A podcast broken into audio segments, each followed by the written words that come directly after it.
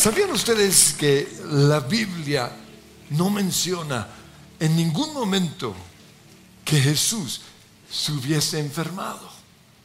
Pero la Biblia sí dice en Isaías 53, 4, hablando acerca de Jesús, que Él cargó con nuestras enfermedades y soportó nuestros dolores. Entonces, ¿cuándo sucedió esto?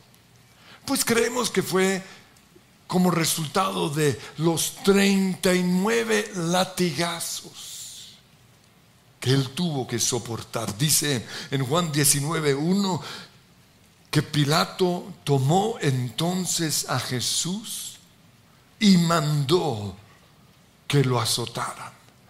Por eso 1 Pedro 2.24 dice que Jesús mismo en su cuerpo llevó al madero nuestros pecados, pero luego añade, y por sus heridas, por esas llagas, ustedes han sido sanados.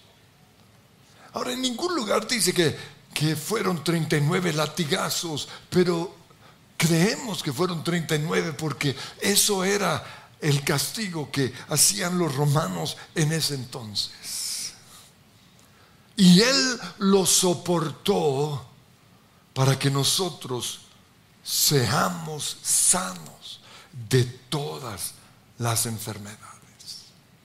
Ahora a mí personalmente me cuesta un poco comprender los sentimientos de una persona enferma. Hace unas semanas nos fuimos con mi esposa de plan romántico. Y yo la llevaba de la mano y estaba caminando normal. Lo que pasa es que cuando yo camino normal, mi esposa está caminando así. Porque ella tiene unas piernitas chiquitas y las mías son grandes. Y de repente sentí el alonazo y me paró y dijo, no más. Y me pidió que caminara a su ritmo. Me tiré la noche romántica porque nos pusimos a discutir. Y, al final de la noche abrió su corazón y me dijo que estaba cansada. Porque una vez más estaba experimentando y en ese momento un dolor de espalda. Por eso me dijo que estaba cansada de tantos dolores. Y cuando ella me dijo eso, yo quedé así como, ¿y ahora qué hago? No, cara de asombro. Porque no sé manejar bien a una persona cuando está pasando por una prueba así. Y no lo sé porque mi papá siempre estuvo enfermo. Todos los días estuve enfermo. Si no era la úlcera, era otra cosa. Siempre tenía algo. Y por eso nos acostumbramos tanto a sus enfermedades que nos volvimos insensibles. Pero también nos volvimos expertos en decirle cómo tenía él que apropiarse de la sanidad y le decíamos que no podía darle lugar a la enfermedad. No puedes. Le decíamos, tienes que creer lo que la Biblia dice, que por las llagas de Jesús ya eres sano. Le decíamos que tenía que romper toda maldición generacional de enfermedad y que tenía que echar fuera a los demonios de enfermedad. Le decíamos que tenía que perdonar, porque probablemente su enfermedad había sido causada por alguna amargura. Le decíamos que tenía que renovar su mente, que no podía seguir pensando en la enfermedad, porque a veces las enfermedades son el resultado de lo que pensamos. Y le decíamos que no podía seguir hablando de su enfermedad. Porque la Biblia dice que ya estamos sanos. Aunque no lo sintamos, ya estamos sanos. Pero también le decíamos que no podía comer tanta basura, porque le encantaba las donas y el chocorramo con todo impuestos. Y que tenía que volver a hacer ejercicio, porque en su juventud fue un gran deportista. Yo tengo una copa de tenis que ganó en Sydney, pero por alguna razón dejó de hacer ejercicio. Le decíamos que tenía que dar gracias por todo y que tenía que tomar un paso de fe. Y todo lo que le decíamos es bíblico. Y con mi mamá nos volvimos especialistas en no darle lugar a la enfermedad y en apropiarnos de la sanidad. Por eso cuando alguna enfermedad viene sobre nosotros, no lo toleramos, nos levantamos de manera inmediata. Y recuerdo que mi papá me decía, ay, si tan solo hubiera sabido todo eso en mi juventud, pero ya es demasiado tarde. Y yo le decía, papá, no es demasiado tarde. Pero fueron más grandes sus fortalezas mentales que lo que la palabra de Dios dice. Y aunque todo lo que nosotros le decíamos era la verdad de la palabra, no tuvimos compasión y nos volvimos insensibles a la enfermedad. Por eso me propuse no ser cantaletudo con, con todo lo que le decía mi papá. Y por eso ante la situación de mi esposa, no sabía qué decir, quedé así. Pero lo bueno es que Jesús sí nos entiende. Dice Hebreos 4:15, no tenemos un sumo sacerdote que no pueda compadecerse de nuestras debilidades, de nuestras enfermedades, de nuestros dolores.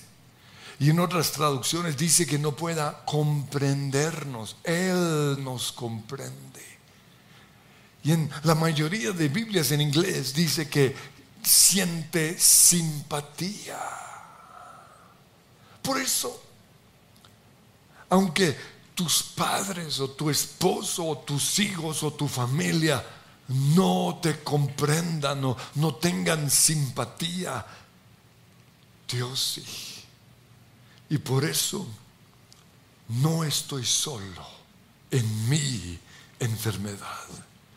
Dice en Mateo 14, 14 que cuando Jesús bajó de la barca, vio a la gran multitud y tuvo compasión de ellos y sanó a los enfermos.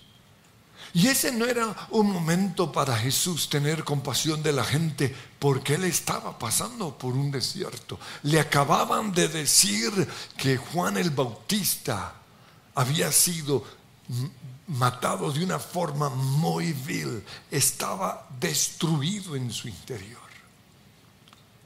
Pero pudo más su compasión hacia la gente que su necesidad personal. En otra ocasión, dos ciegos gritaban que Él tuviera misericordia, compasión de ellos. Y dice la Biblia que en ese momento Él se detuvo. Y ahí vemos la compasión del Señor. Y les preguntó, ¿qué, ¿qué, quieren que haga por ustedes? Porque siempre nos va a hacer esa pregunta, aunque sea obvio nosotros tenemos que pedir nuestro milagro. Y ellos le dijeron recibir la vista. Y dice Mateo 20:34 que Jesús se compadeció de ellos y les tocó los ojos. Y al instante recobraron la vista y lo siguieron. Por eso en mi oración diaria le estoy pidiendo a Dios que me dé su corazón, que me dé compasión que me haga sentir simpatía por los demás.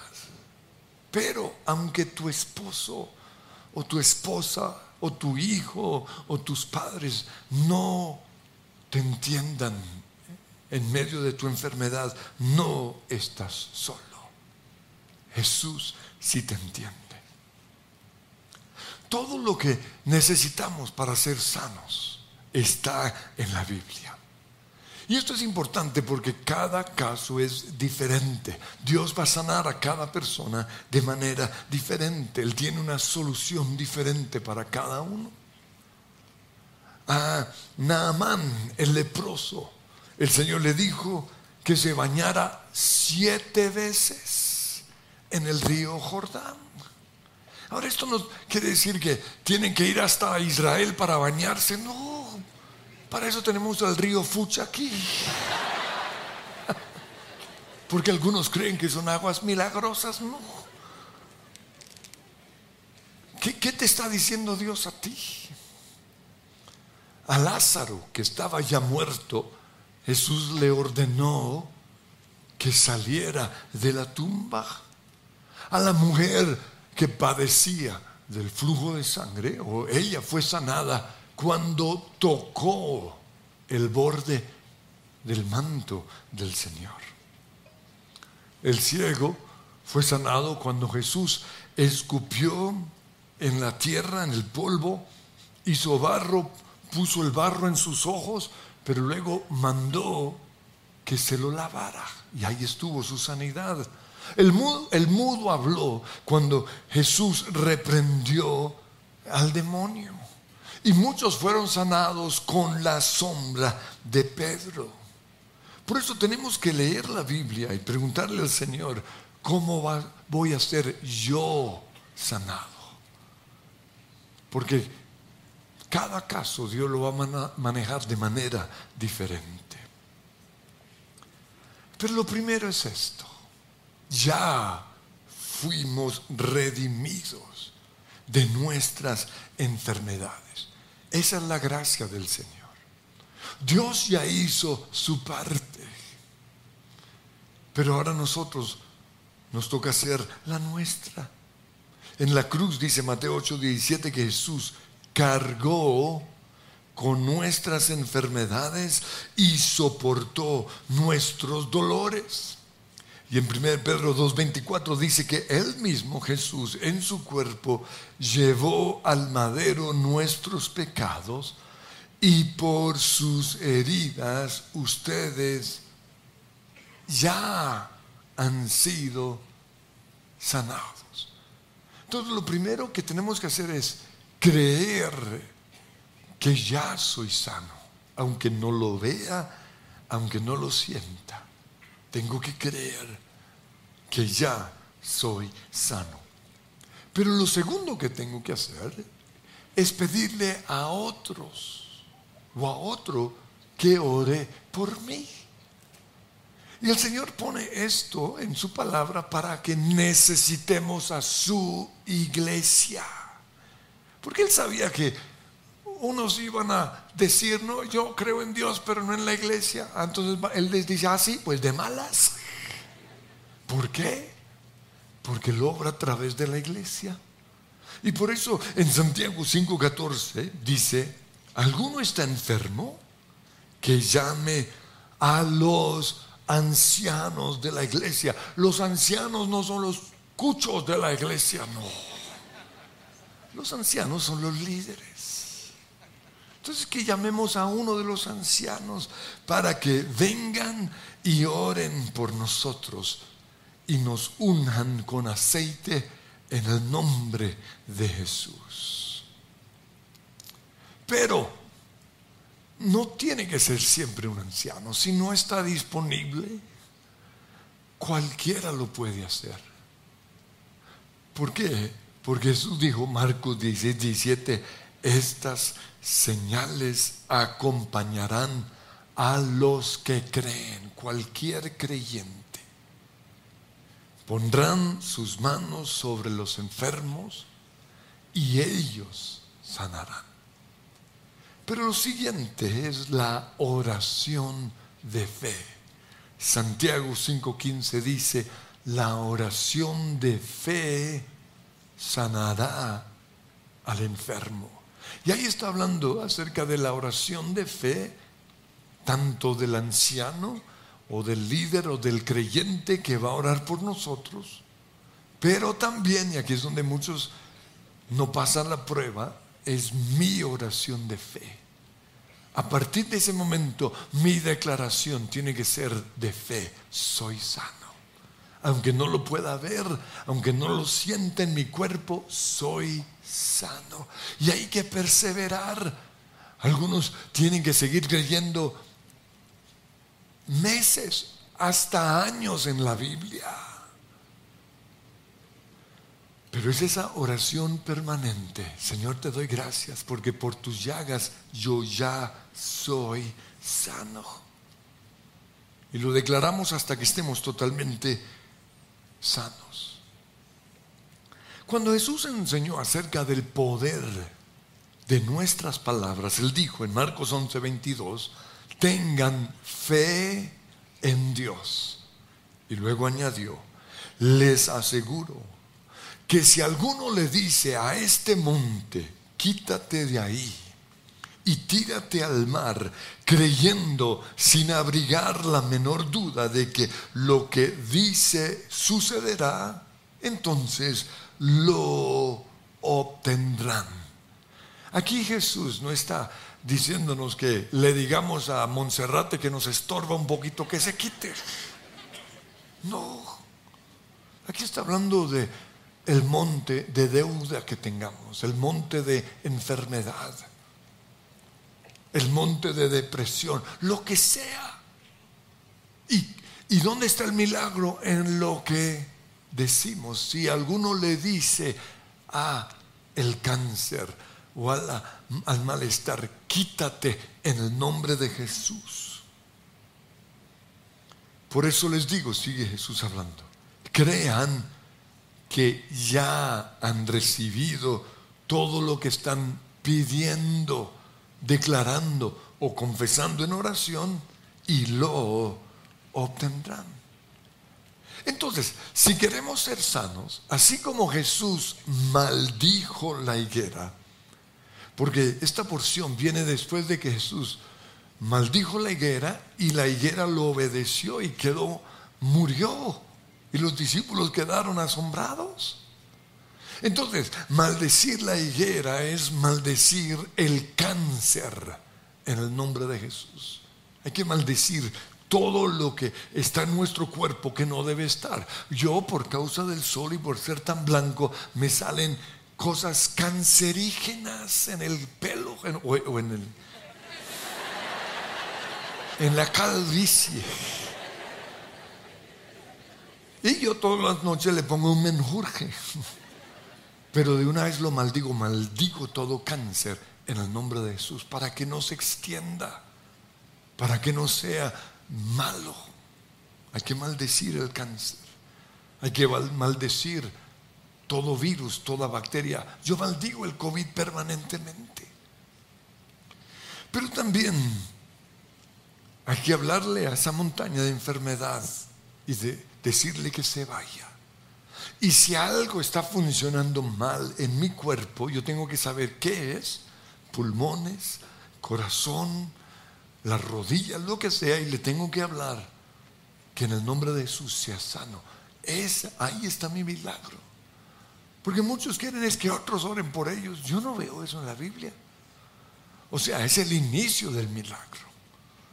Pero la obra completa es resultado de lo que yo sigo haciendo. A veces Dios pone lo que no está ahí. Páncreas que no está en un cuerpo, Dios lo puede poner de, de manera milagrosa, riñones. Pero otras veces, aunque no esté ahí, va a funcionar como si estuviese ahí. Cuando el centurión romano le dijo a Jesús que no era necesario que, que fuera a su casa a orar por su siervo, él añadió en Mateo 8:8, basta con que digas una sola palabra y mi siervo quedará sano. Cuando Jesús oyó eso, quedó asombrado. Y por eso dijo en el versículo 10, les aseguro que no he encontrado en Israel, porque estaba hablando de un romano, no he encontrado en la iglesia a nadie que tenga tanta fe. ¿Por qué? Porque el centurión entendió el poder de las palabras. Y por eso le dijo, le, le añadió Jesús en el versículo 13, ve, todo se hará tal como creíste. Y podríamos decir, como confesaste, todo se hará. Lo siguiente que tenemos que hacer para ser sanos es no darle lugar a la enfermedad. Entonces la pregunta es, ¿qué le está dando? ¿Qué le podría estar dando lugar a mi enfermedad? Lo primero es confesar que estamos enfermos. Yo sé que hubo un tiempo en el cual esto se llevó a un extremo. Y cuando uno confesaba algo, nos decían, te estás atando con las palabras de tu boca. Y llegó un punto en el cual uno no podía decir nada. Entonces uno iba al médico y el médico decía, ¿qué tiene? Y uno, mm". y tampoco. Sin embargo, la Biblia nos dice que hay poder en nuestras palabras. Y hay personas que de manera continua están honrando, glorificando su enfermedad. Es el tema de sus conversaciones.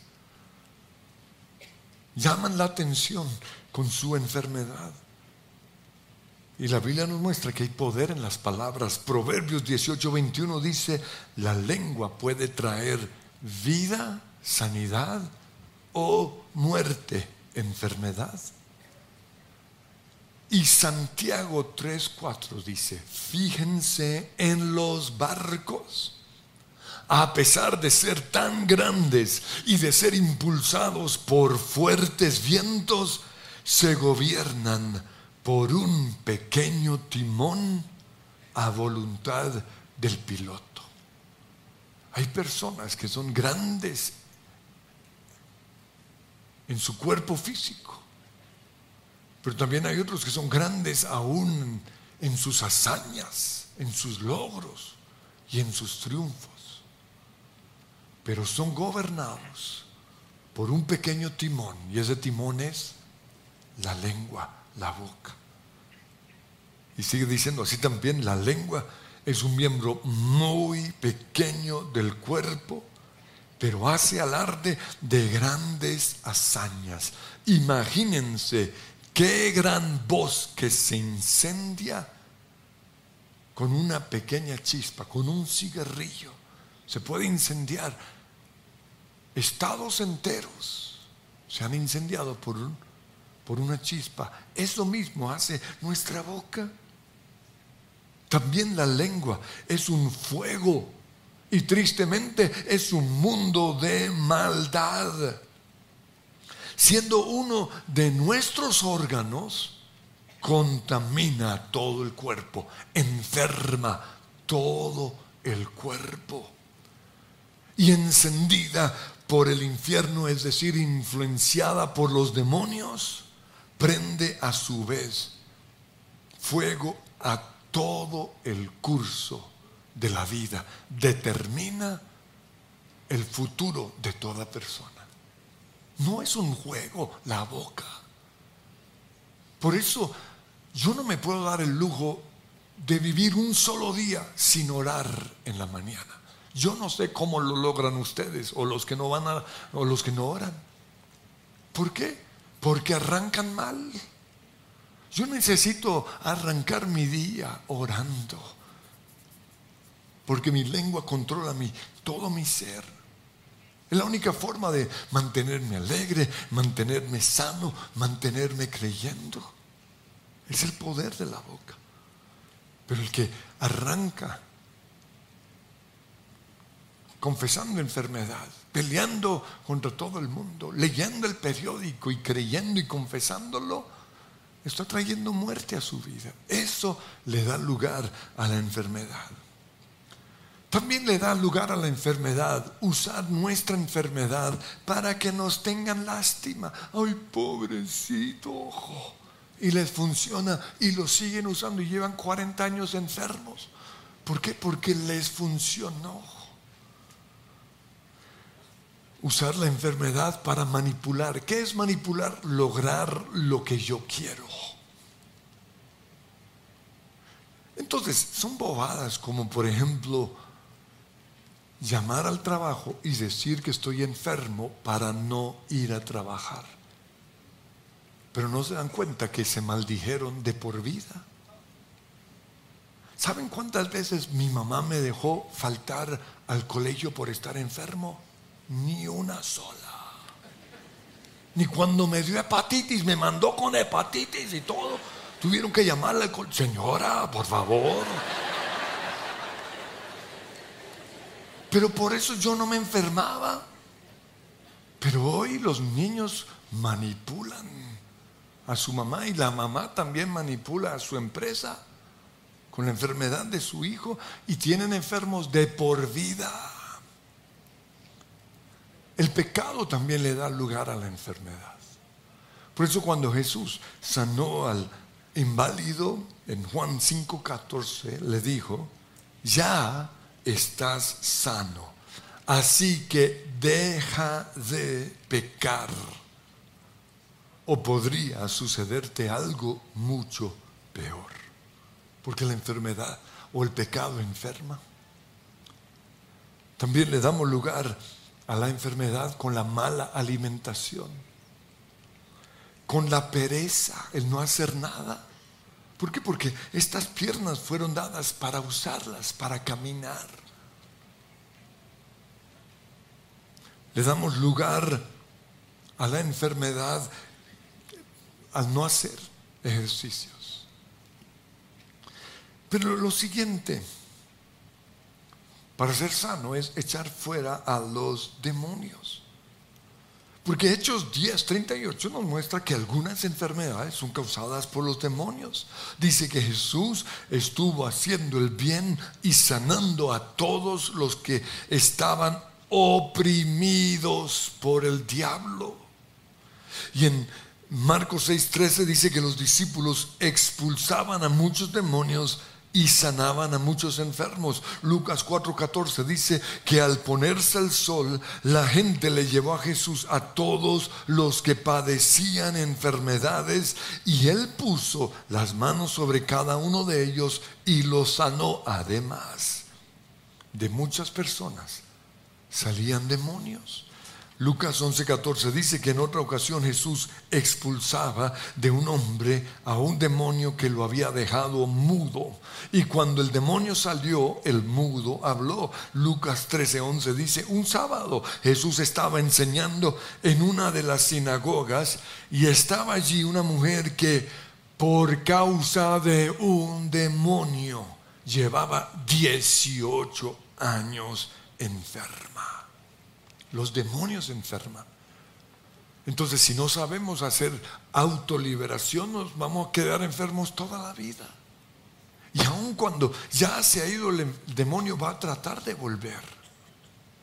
Por eso tengo que seguir a veces echándolos fuera. Pero lo siguiente es romper las maldiciones generacionales. ¿Recuerdan al ciego de nacimiento? Los discípulos le preguntaron al Señor, para que éste haya nacido ciego, ¿quién pecó? ¿Él o sus padres? Ellos lo tenían muy claro, que hay enfermedades que heredamos. la ciencia médica lo sabe, por eso nos preguntan, ¿hay alguna enfermedad en tu papá, en tu abuelo? Dice Deuteronomio 28, 59, que por causa del pecado el Señor enviará contra ti y contra tus descendientes plagas terribles y persistentes y enfermedades malignas e incurables. La buena noticia es que Jesús ya murió y se hizo maldición para romper esas maldiciones generacionales, dice Gálatas 3:13, pero yo tengo que apropiarme de eso, rompiendo esas maldiciones. Pero lo último que tengo que hacer es fe en acción. El inválido fue sanado cuando se levantó, recogió su camilla y caminó. Jesús le preguntó en Juan 5:6, ¿te gustaría recuperar la salud? Y añadió, ponte de pie, toma tu camilla y anda. Y al instante el hombre quedó sano, enrolló la camilla y comenzó a caminar. La fe en acción son las acciones que tomamos para mostrar que estamos sanos. Ahora no se trata de cometer locuras como dejar de tomar la medicina o, o, yo quitarme las gafas y manejar sin gafas para tratar de mostrar que estoy sano. No. Se trata de tomar pasos de fe. Cuando yo me enfermo, yo que lo primero que hago es salir de la cama. Quedarse en la cama es lo peor. Lo siguiente es bañarme, el cuerpo me llora, me pelea. Pero es un paso de fe. Me visto y vengo a la oración. Y casi siempre soy sanado. Porque yo sé que si me quedo, le doy lugar a la enfermedad. A veces es muy fuerte el dolor, trabajo dos, tres horas y regreso a la casa, no es pecado. Y descanso. Pero el día siguiente vuelvo a tomar un paso de fe. Y hay que hacerlo hasta que el cuerpo nos obedezca. Cuando a mí me dio COVID, yo seguí con mi vida normal. No me mezclé, tranquilos. Pues yo estaba instalando algo y lo terminé, el cuerpo me gritaba, luego me acosté, al día siguiente ya estaba bien.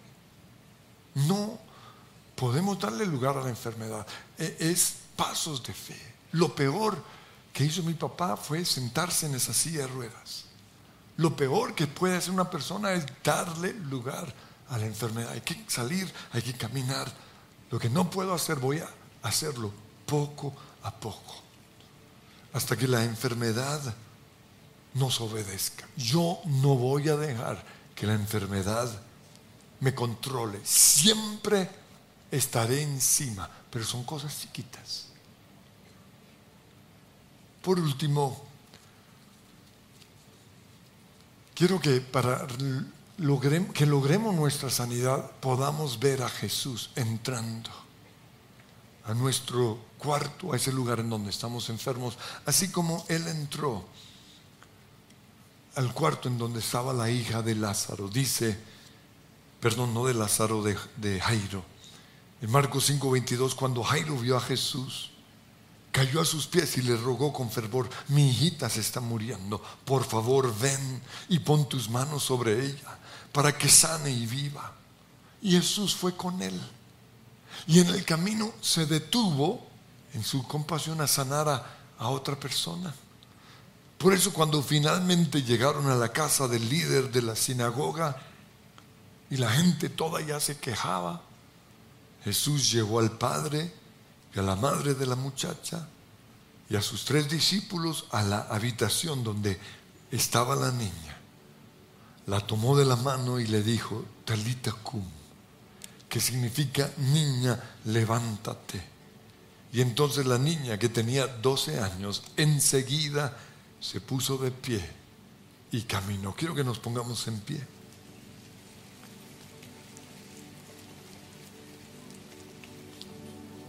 Y Señor, yo te pido que en este momento podamos verte a ti entrando a nuestro lugar de enfermedad. Porque tú eres nuestro sanador. Y te pido que podamos ver que ya en la cruz nuestras enfermedades fueron recibidas por ti. Esos 39 latigazos y todo el dolor que soportaste estando en esa cruz fue para sanarnos. Y creemos que ya somos sanos. Porque tu palabra lo dice. No creemos lo que el cuerpo nos dice, sino lo que tu palabra nos dice. Pero también te doy gracias por porque necesito de la iglesia. Y quiero que todos pongan su mano sobre el que está a la derecha. La derecha es allá. No importa quién es, es la oración del que cree. Señor, en el nombre de Jesús somos sanos por tus llaves. La oración de fe, hagan esa oración de fe ahora mismo, unos por otros. Mi oración de fe va a sanar a la otra persona y la oración de fe de la otra persona me va a a mí. Por tus llagas soy sano. Gracias. Pero ahora vamos a levantar las manos. No tiene que ser horas, es un minuto. Levanten las manos y díganle gracias. Y hagan su oración de fe. En sus propias palabras. Yo sé que tú me has sanado. Yo sé que tu obra en la cruz fue perfecta y completa. Y yo sé que ninguna enfermedad tocará mi cuerpo. Pero Señor, te necesito a ti porque mi esposo no me entiende, porque mi hijo o mi hija o mi papá no me entiende. Y necesito, Señor, que tú estés trayendo o entrando a mi casa, así como entraste a donde estaba la hija de Laz de Jairo y que me digas, Talita cum, por tu palabra, Señor, me voy a levantar. Y hoy tomo la decisión de no darle lugar a la enfermedad. Y reprendo a los demonios y empiecen a hablarle a demonios. No todo es demonio, pero puede que sí. Demonio de enfermedad, demonio de cáncer, te maldigo en el nombre de Jesús. Y ustedes saben de manera específica cuál es su necesidad. Y hoy proclamo que te vas de mi cuerpo, te vas de mi corazón, te vas de mi rodilla, te vas de mi columna. Yo creo que Jesús está en este lugar y no le voy a dar más lugar a la enfermedad y me voy a levantar y me voy a bañar y me voy a vestir y voy a seguir con mi vida todos los días hasta que finalmente la enfermedad entienda que no es un invitado a mi casa, que no lo acepto, que el que yo acepto es a Jesús mi sanador y por sus llagas yo soy sanado, maestro de milagros, dile sí. Maestro de milagros, Dios de lo inesperado, revela hoy tu gloria, anhelo ver tu gloria, Maestro de milagros, Dios ilimitado, dador de lo imposible, tan fiel y tan sublime. Si les gustó este video, pueden suscribirse al canal de El lugar de su presencia en YouTube. De esa manera gozará de todos nuestros beneficios.